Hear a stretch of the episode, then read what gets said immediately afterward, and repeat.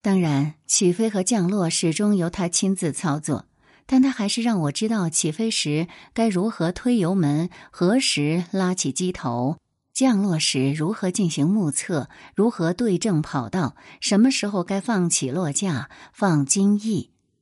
如果不是出那次意外，我后来也许会成为一名合格的飞行员。那时，有些机长让报务员学驾驶，是出于善意的关心。他们觉得，作为飞行机组的一员，就应该懂得更多些。杨新贵曾经对我说：“多学一门技术总是有用的，你总不能干一辈子报务员。”民航航测大队的青年机长韩佳琪，原来也是报务员，后来成了出色的飞行员。可惜的是。五十年代初期，由于一位苏联专家刚愎自用、瞎指挥，在一次航测任务中，强迫他飞进一个不能掉头的峡谷，而撞山身亡。人的一生中，总不会都是一帆风顺，总会遇到一些意外，但这次意外却是来得非常突然。那是一个星期三的下午，按空运队规定是参加舞会的时间。除留一人值班外，全体乘车去华西坝校园区和各大学女生联欢。我不会跳舞，也不喜欢凑热闹，就自愿留下来值班。刚巧有一架飞机要去白市驿做中修，机长是阮监狱，他的报务员不在，我就被临时抓差，随他去了白市驿，并留在白市驿过夜。第二天，杨新鬼飞赣州。报务员临时由冯寿林代替，杨新贵当时就问：“为什么换人？小家伙呢？”“小家伙是伊富恩给我起的外号，因为我在机组中年龄最小，个子也小。杨新贵习惯这样叫我，就像伊富恩叫他‘胖娃娃’一样。当他知道我已经去了白市驿，就只好起飞前往赣州。”想不到这次飞行竟成为他的绝唱。在穿越罗霄山区时，遭遇雷雨迷航，飞机坠毁，机组全部遇难。杨新贵是伊富恩的爱将，是他的掌上明珠。杨新贵的离去让他非常的痛心。第二天，伊富恩见到我，第一句就问：“那天本来不该你值班。”你为什么要留下来不参加 party？我只好解释道：“我不会跳舞，也不喜欢跳舞。”伊夫恩说：“不会可以学嘛。作为一个空勤人员，不但要善于完成任务，还要善于休息。跳舞使人放松，可以调剂身心，是最好的休息。而且舞会上可以多和异性接触，可以找到合适的女朋友。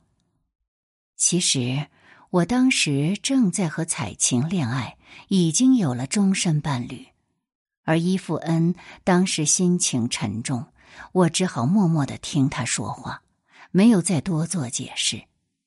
他并没有责怪我，当然也没有理由责怪我。谈完话出来，正碰见同队的报务员王庆祥，他说：“杨队副死的冤枉，如果有你一起，他不会出事的。”杨新贵的人缘很好，大家都对他的遇难感到非常惋惜。而从王汉勋之后，这是第二架在雷雨中迷航遇难的飞机。迷航这个词在今天的飞行词典中已不复存在。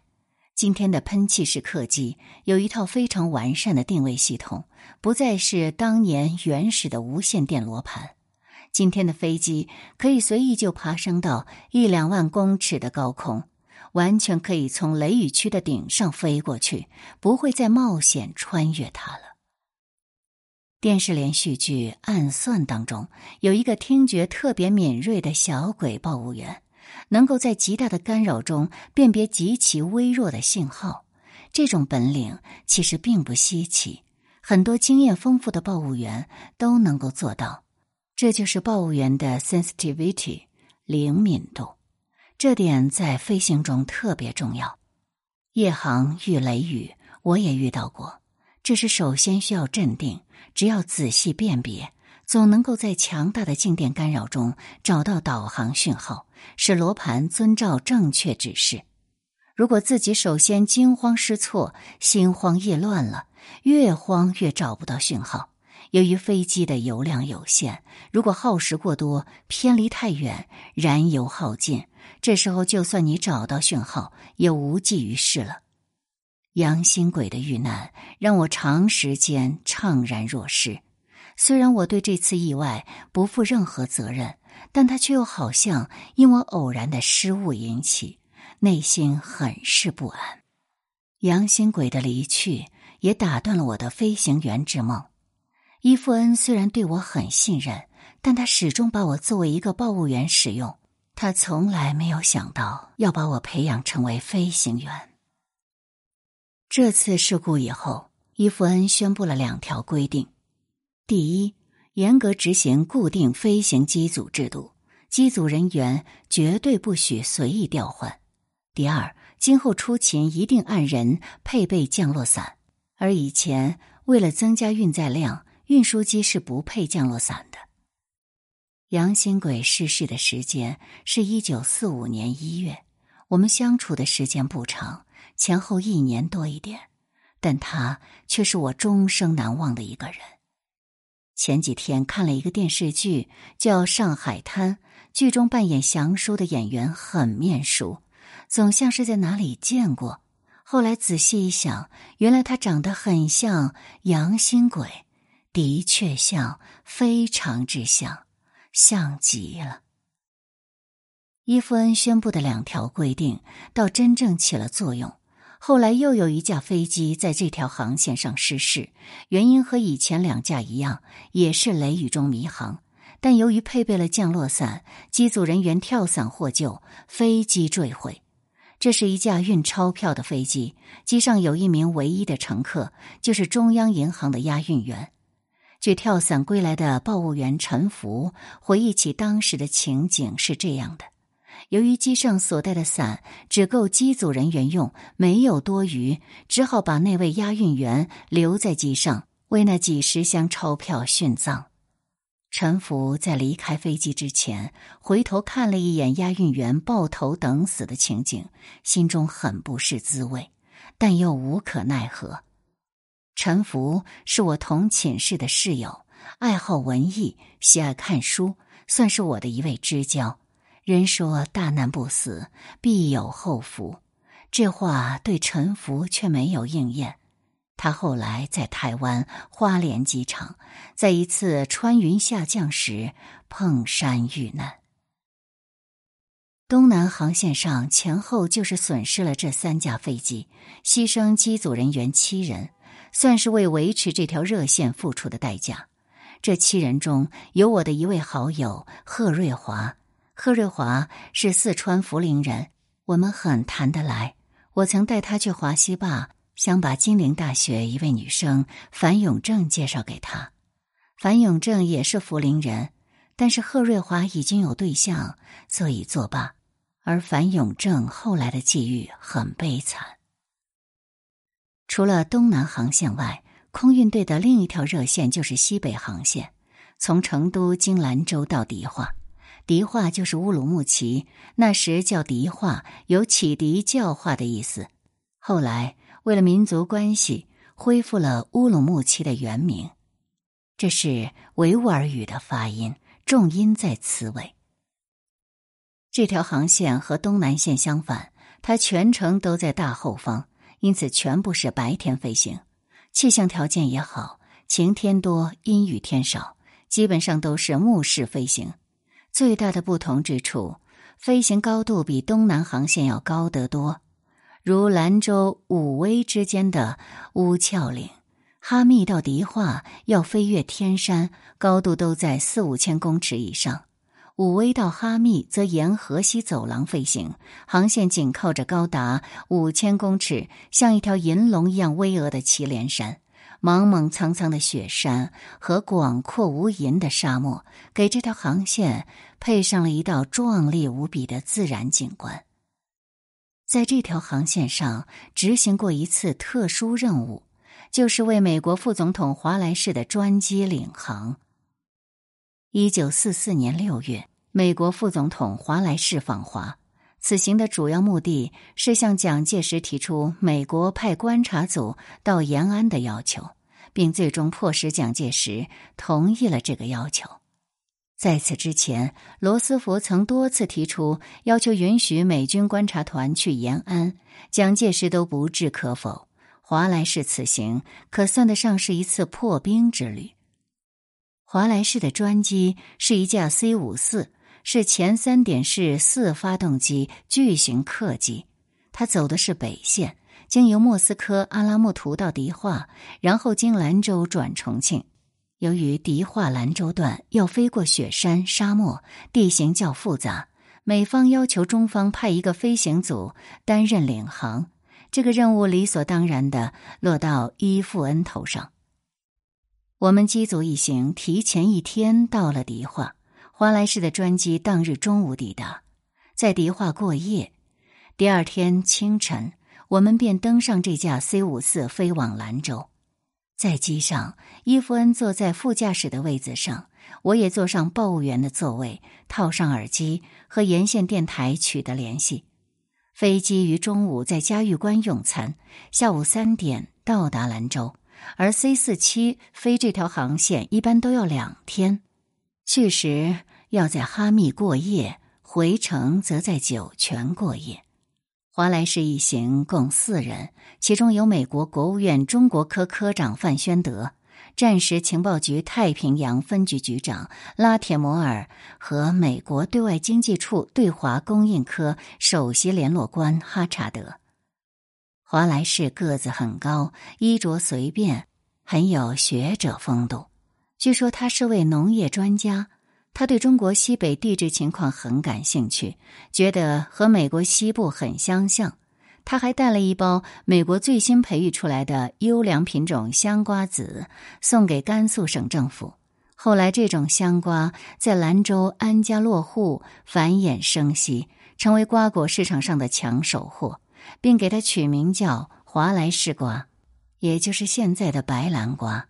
瓜形滚圆，皮白，甜美多汁，直到今天还是西北瓜果市场上的主要品种，行销全国。为了感谢中方机组的协助，就在兰州机场，他的座机前，华莱士和我们照了一张合影。照片上，我站在最左边。但经过多年动乱后，这张照片不知去向。紧跟着华莱士之后，又有罗家伦西北之行。抗战以前，新疆就是盛世才的天下，盛世才号称新疆王。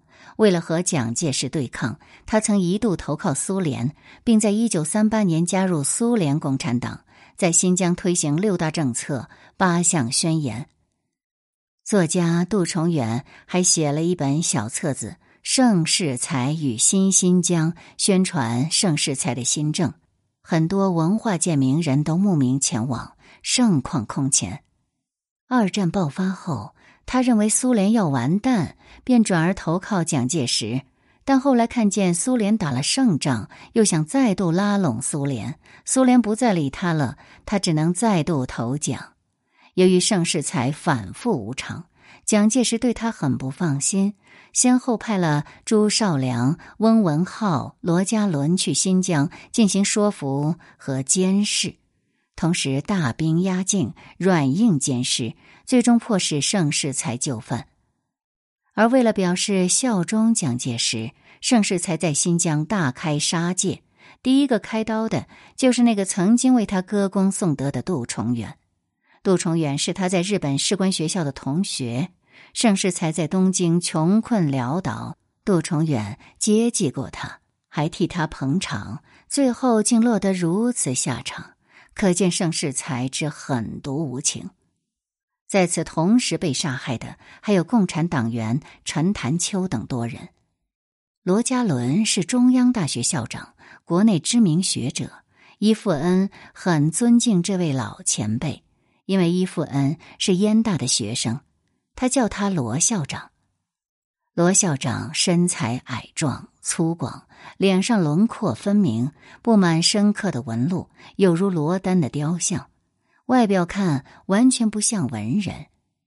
飞机停在嘉峪关进餐，席间他和我们谈笑，他向我们摊开双手，风趣地说：“你们看我这双手，像握锄把的，还是拿笔杆的？”他的手掌五指粗壮，像五根棒槌，而且五个指头一样长、一样粗，的确像一双农民的手。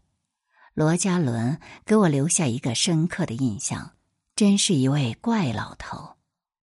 当晚，盛世才在督办府举行盛大宴会，欢迎罗家伦，也邀请我们机组参加。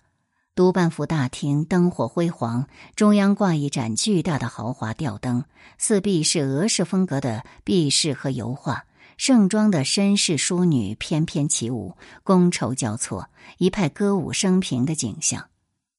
盛世才个子不高，体型壮实，方脸，身穿纯白毛料中山服，没有戴帽子。发饰和胡须都竭力模仿斯大林，甚至举手投足、一颦一笑都是斯大林式的，很像在演戏。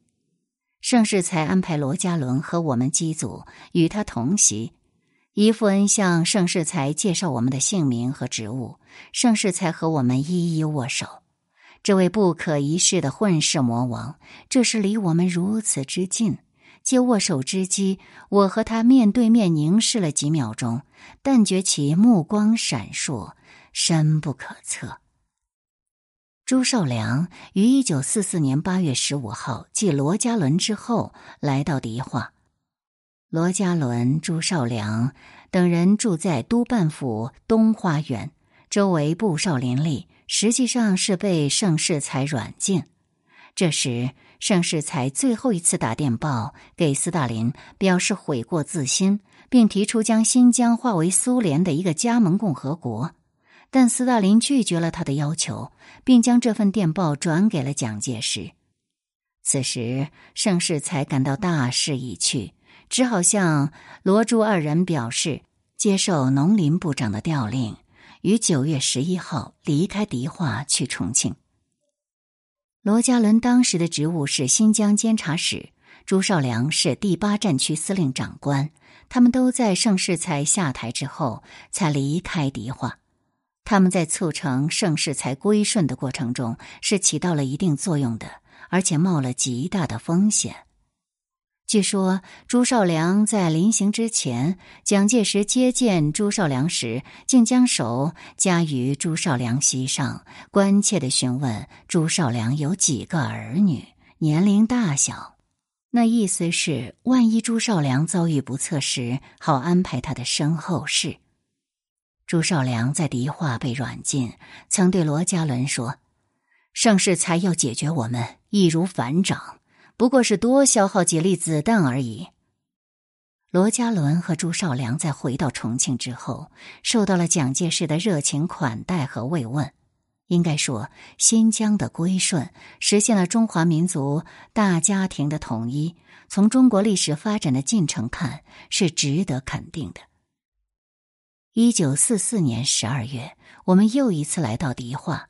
遭遇了一场罕见的暴风雪，机场被迫关闭一个多月，我们只好留在迪化过年，直到第二年春天雪化时才回到成都。那个年代可没有像今天这样的除雪机。塞外的冬天是壮丽的，这一次让我充分领略了千树万树梨花开，雪满天山路的美丽风光。其实，新疆的冬天并不如想象中那样严酷。过去听人说，那里气温会下降到零下四十几度，小便都会变成冰棍，要用棍子把它敲断，这多少有点夸张。其实，迪化最冷也不过零下二十多度，小便时也不会在空中凝结，只是在接触地面才会变成冰。不过，每次上厕所的确是一场考验。我们住的地方没有抽水马桶，厕所是露天的，却有大风吹屁股、冷气入膀胱的滋味。室内虽然没有暖气，但烧起高大的带烟筒的圆筒形火炉，却也满是生春。室内甚至可以穿衬衫。